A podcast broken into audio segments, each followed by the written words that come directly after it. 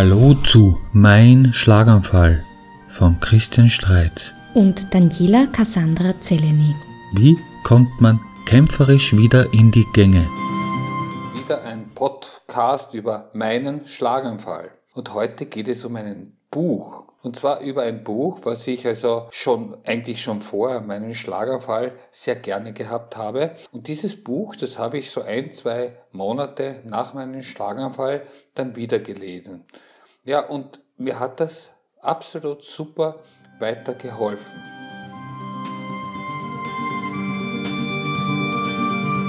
In den ersten äh, Monaten nach meinem Schlaganfall, da war es Gott sei Dank schon so, dass mich sehr viele äh, Freunde im Krankenhaus besucht haben. Ja, und da waren dann halt auch äh, einige, wirklich einige dabei, ja, die mir auch sehr geholfen haben, die wirklich, also die haben mir da Impulse, Impulse gegeben. Ja, und einer dieser oder zwei dieser Freunde, ja, das waren zwei frühere Lehrer des Gymnasiums, wo ich eben war, und die sind beide verheiratet und, und zwar auch letztendlich deswegen, weil die haben immer Reisen gemacht, Reisen, wo ein paar Leute mit ihnen halt eben mitgefahren gefahren sind, und da waren sie eigentlich in der ganzen Welt. Ja. Ich, ja, ich habe eben so bei so einer, solchen Reisen war ich ein paar Mal in Südamerika eben äh, dabei. Ja. Das war aber vor deinem Schlaganfall. Das war alles, genau. Mhm. Ja, das war alles vor dem Schlaganfall. Also nach meinem Schlaganfall habe ich leider diese tolle Landschaft nicht mehr gesehen. Aber wer weiß. Ja, und, und die haben mich also eben besucht. Ja, und da haben sie mir was vom Herrn äh, Hermann Hesse, ein, ein Buch, und zwar Siddhartha. Und dieses Buch, ja, das ist für mich, also ich habe das vorher auch schon ein paar Mal gelesen, also das ist ein total für mich interessantes Buch schon damals gewesen. Aber das große Problem natürlich, also, also zu dem Zeitpunkt war ich, in der, war ich nicht in der Lage, einen einzigen Satz zu lesen. Aber das war ja in dem Fall kein Problem, weil es war ja ein Hörbuch. Ja? Naja, und wie ich da diesen, diese Data eben mir angehört habe, da habe ich dann nämlich was Tolles nämlich mitgekriegt. Nämlich, dass ich alles verstanden habe. Und das, das war eigentlich eine verdammt tolle Sache. Das Einzige, was vielleicht nicht so geht, und das ist auch jetzt ein bisschen noch immer ein Problem, ist das, wenn äh, Namen sind. Ja? Wenn ich einen Namen höre, ja, dann äh, ja, dann ist das Problem, dass ich, wenn der dann ein zweites oder drittes Mal, also dieser Name ist, also da habe ich ein bisschen ein Problem. Das ist eben deswegen, weil diese Namen halt doch keine normalen Wörter in dem Sinne sind, und da habe ich dann ein gewisses Problem. Aber da lernt man natürlich, sehr interessant, dass man äh, versucht, okay, um wen kann es ja da jetzt gehen? Nicht? Und so kommt man dann doch wieder in die, in die Gänge, nicht? Sozusagen. Mit nicht normalen Wörtern hast du gemeint, nicht bei uns geläufige. Ja, Namen. Genau, ja. Also da war vor allem das Problem, ja. Naja, und auf jeden Fall, also diese zwei Lehrer, ich meine, die haben, glaube ich, damals gar nicht gewusst, dass Hermann Hesse für mich so ein äh, wichtiger Autor war, aber ich nehme an, dass dieses äh, Zitat da etwas halt gewesen war, was ihnen auch getaugt hat, und aus dem Grund hat das, haben sie es hat, haben sie es mir gegeben. Ne? Ich meine, naja, und äh, Siddhartha habe ich auch eben vorher schon zweimal ge- gelesen, aber die äh, Umstände, halt eben die, dass ich einen Schlaganfall hatte, haben dieses, dies, diesen Worten von Siddhartha eine ganz andere Wirkung zu mir gebracht, und das war eigentlich, eigentlich der Wahnsinn draus. Die Romanfigur Siddhartha muss einen langen und teilweise leidvollen Weg gehen, bis sie das Wesen dieser Einheit entdeckt. Langsam blühte, langsam reifte in Siddhartha die Erkenntnis, das Wissen darum, was eigentlich Weisheit sei, was seines langen Suchens Ziel sei. Es war nichts als eine Bereitschaft der Seele, eine Fähigkeit, eine geheime Kunst, jeden Augenblick, mitten im Leben, den Gedanken der Einheit denken, die Einheit fühlen und einatmen zu können. Langsam blühte diese in ihm auf, strahlte ihm aus Gottheiten wider. Harmonie, Wissen um die ewige Vollkommenheit der Welt, Lächeln, Einheit.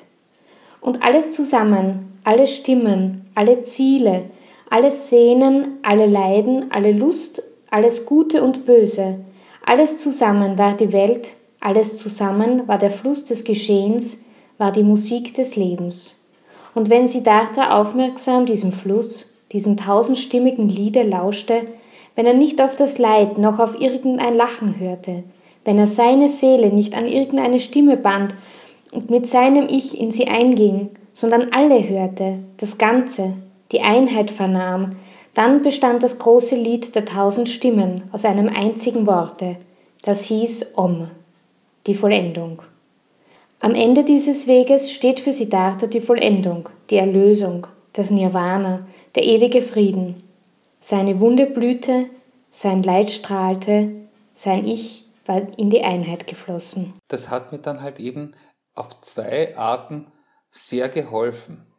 Das erste war halt eben das, äh, die äh, Erkenntnis, dass ich mit Hörbüchern äh, für mich sehr viel machen kann eben, dass ich äh, mir hunderttausend Sachen anhören kann, Sachen von früher, aber auch neue Sachen, die für mich dann ordentlich mitgeholfen haben, dass ich wieder ich selbst geworden bin, ja. Und ich meine, am Anfang, das war dreizehn Jahre von jetzt, ja, da waren, waren noch nicht so viele Hörbücher da. Mittlerweile ist eigentlich jedes halbwegs äh, bekannte äh, äh, Autor, äh, gibt's überall Hörbücher, ja. Und ja, und das habe ich, das habe ich mir dann immer wieder angehört und das war eigentlich eine tolle Sache, einfach wieder. Wenn man sich was anhört, anstatt wenn man selber liest, wirken manche Dinge vielleicht auch anders ja, ja. auf einen ein. Das stimmt, ja, das ist, das ist richtig. Es ist natürlich manchmal so, äh, natürlich, wenn man Bücher liest, ja, was ich halt dann eben nicht mehr machen konnte, selber lesen, ja. Ich meine, da kann man natürlich auch viel mehr, auf der anderen Seite viel mehr Ideen auch teilweise reingeben. Das muss man schon sagen, ja. Aber trotzdem hat man eben diese Chance, also da Sachen sich anzuhören. Also ich meine, was ich da alles gesehen mir angehört habe, unglaublich, unglaublich. Eine Sache, die hätte ich wahrscheinlich vor meinem Schlaganfall bei weitem nicht gemacht. Also man sieht, immer wieder gibt es Möglichkeiten, dass man aus dem Leben was macht, ne? Ja, und das ist eben diese erste Sache, ja. Und dann ist eben diese zweite Sache, das ist Siddhartha selber. Diese Art, diese Einheit, von der es irgendwie da so geht, ja. Das habe ich dann damals schon irgendwie so mir gedacht, es geht darum, man hat ja ein, eine Sache vor dem Schlaganfall und, und diese ganzen Sachen von früher, die sind so wichtig, dass man sie in der Zeit nach dem Schlaganfall eben verwendet, nicht? Und es ist natürlich so, man kann natürlich die Sachen manchmal nicht so machen wie früher. Aber das heißt noch lange nicht, dass das, was man damals gemacht hat, wurscht ist. Man kann einfach das nehmen und auf eine neue Art eben finden, nicht? Was war das bei dir zum Beispiel? Ja, also eine ganz wichtige Sache bei mir ist eben das, ich habe immer, ich war immer einer, der etwas sehr lang machen konnte. Also das heißt also, wo andere schon ja, müde geworden sind, war ich noch gerade, ja, war ich recht Mitten gut. Drinnen. Ja, ja. Ich meine, natürlich, das war zum Beispiel auch, wenn ich fortgegangen bin, war ich eher, eher der Letzte. Aber, aber, du bist heute noch, glaube ich. Ja, ja. Nein, nein, jetzt ist, jetzt ist nicht so arg, aber auf jeden Fall zum Beispiel so äh, Länge, ja, also etwas lang, lang zu machen. Ich meine, das war immer sehr interessant. Also, wenn es darum gegangen ist, schnell zu sein, na, da war ich nicht der Beste, ja. Aber wenn wir zum Beispiel auf, auf Berge gegangen sind, also je länger der Aufstieg war, desto desto weiter war ich vorne. Also, das war wirklich interessant. Und, und, und Naja, und was habe ich daraus gemacht? Ich habe halt einfach vor, äh, vor also relativ vor, vor ein paar Monate, Jahre, äh, bin ich dann auf, auf den Großglockner mit dem Rad hinaufgefahren. Da habe ich halt so lang trainiert, dass ich da drauf, drauf gekommen bin, obwohl ich mit dem Schlaganfall natürlich da teilweise ganz schöne Probleme gehabt habe. Also dein Durchhaltevermögen hast du dir bewahrt. Genau, genau. Und das ist es. Man hat da irgendwelche Sachen, die muss man, jeder hat solche Sachen irgendwo. Und die gilt es zu finden oder das weiß man eh, was man kann, ja. Aber damit was machen und einfach nicht nur sagen, es ist alles für ein... Äh, eine andere Sache ist dann ähm, zum Beispiel, also wenn er zweit, ich habe nach meinem Schlaganfall dann äh, auch wieder geschaut, eine Arbeit wieder zu, zu haben und da habe ich dann auf... Geringfügigkeitsbasis. Genau, ja, habe ich dann auch etwas gemacht, wo ich auch, also so wie früher an und für sich äh, äh, Controlling-Systeme äh, gemacht habe. Natürlich nicht in dieser großen Ort wie früher, aber ich habe es einfach gemacht und, und das ist es irgendwie. Man muss halt einfach äh, schauen, dass man da etwas findet und es ist Es ist zwar anders, wie man es jetzt macht, aber man kann es machen. Und das ist es. Anders, aber doch. Also das ist das Ich, die Einheit des Ichs. Und das ist dir nur durch Siddhartha gelungen? Natürlich nicht allein durch Siddhartha. Ich meine, das war natürlich ein Wahnsinn, wenn ich nur ein Buch äh, brauche, damit ich weiß, was ich mache. So ist es nicht. Aber es Hermann war, Hesse würde es freuen.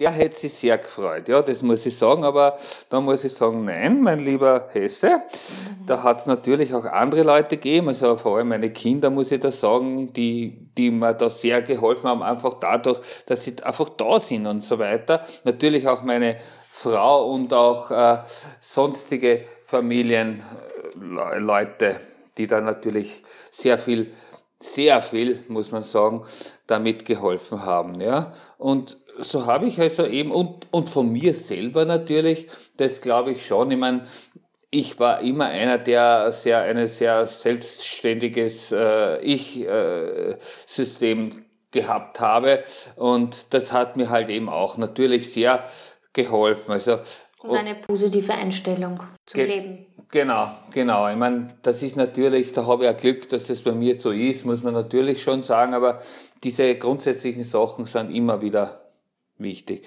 Und so habe ich, äh, habe ich mir das eben angehört und, und es hat mir gefallen und ich habe gesagt, Hermann Hesse hat recht. Siddhartha begibt sich wieder auf Wanderung und erreicht den Fluss, den er einstmals mit Hilfe eines Fährmannes passiert hat, um in jene Stadt zu kommen, die er jetzt im Begriff ist, wieder zu verlassen. Am Flussufer angekommen, setzt er sich an den Stamm eines Kokosbaumes und denkt daran, ob er sich nicht in den Fluss stürzen solle, um seinem elenden, ziel- und sinnlosen Leben ein Ende zu machen. Doch plötzlich erwacht Siddhartha, indem er das heilige Om vernimmt, den Klang der Vollendung. Blitzartig steigt in Siddhartha das vergessene Göttliche wieder auf, vor Müdigkeit schläft er aber am Stamm des Kokosbaumes ein. Nach seinem Schlaf wird Siddhartha einmal mehr bewusst, dass sein bisher Erlebtes nicht umsonst gewesen ist, obwohl ihm all dieses Wissen schon in Jugendjahren vermittelt worden ist, denn er hat es selbst am eigenen Leibe erleben müssen. Der erwachte Siddhartha beschließt, bei jenem Fährmann, der ihn damals über den Fluss gesetzt hat, weiterzuleben. Schon damals ist Siddhartha der Friede aufgefallen, den der Fährmann Vasudeva inne gehabt hat. Ein Friede, der anscheinend mit der Harmonie des Flusses entsteht. Siddhartha lernt von Vasudeva und seinem Fluss das Zuhören. Stundenlang, Tage und Monate lang hört Siddhartha dem Rauschen des Flusses zu, bis er die Einheit des Flusses und alles Lebens erfasst hat und begreift, dass es keine Zeit gibt, dass der Fluss überall zugleich ist, am Ursprung und an der Mündung, am Wasserfall, an der Fähre, an der Stromschnelle, im Meer, im Gebirge, überall zugleich und dass es für ihn nur Gegenwart gibt, nicht den Schatten der Vergangenheit, nicht den Schatten der Zukunft. Bald wird Siddhartha bewusst, dass auch Vasudeva den ewigen Frieden gefunden hat und er selbst nicht weit von der Erlösung, der Vollendung ist.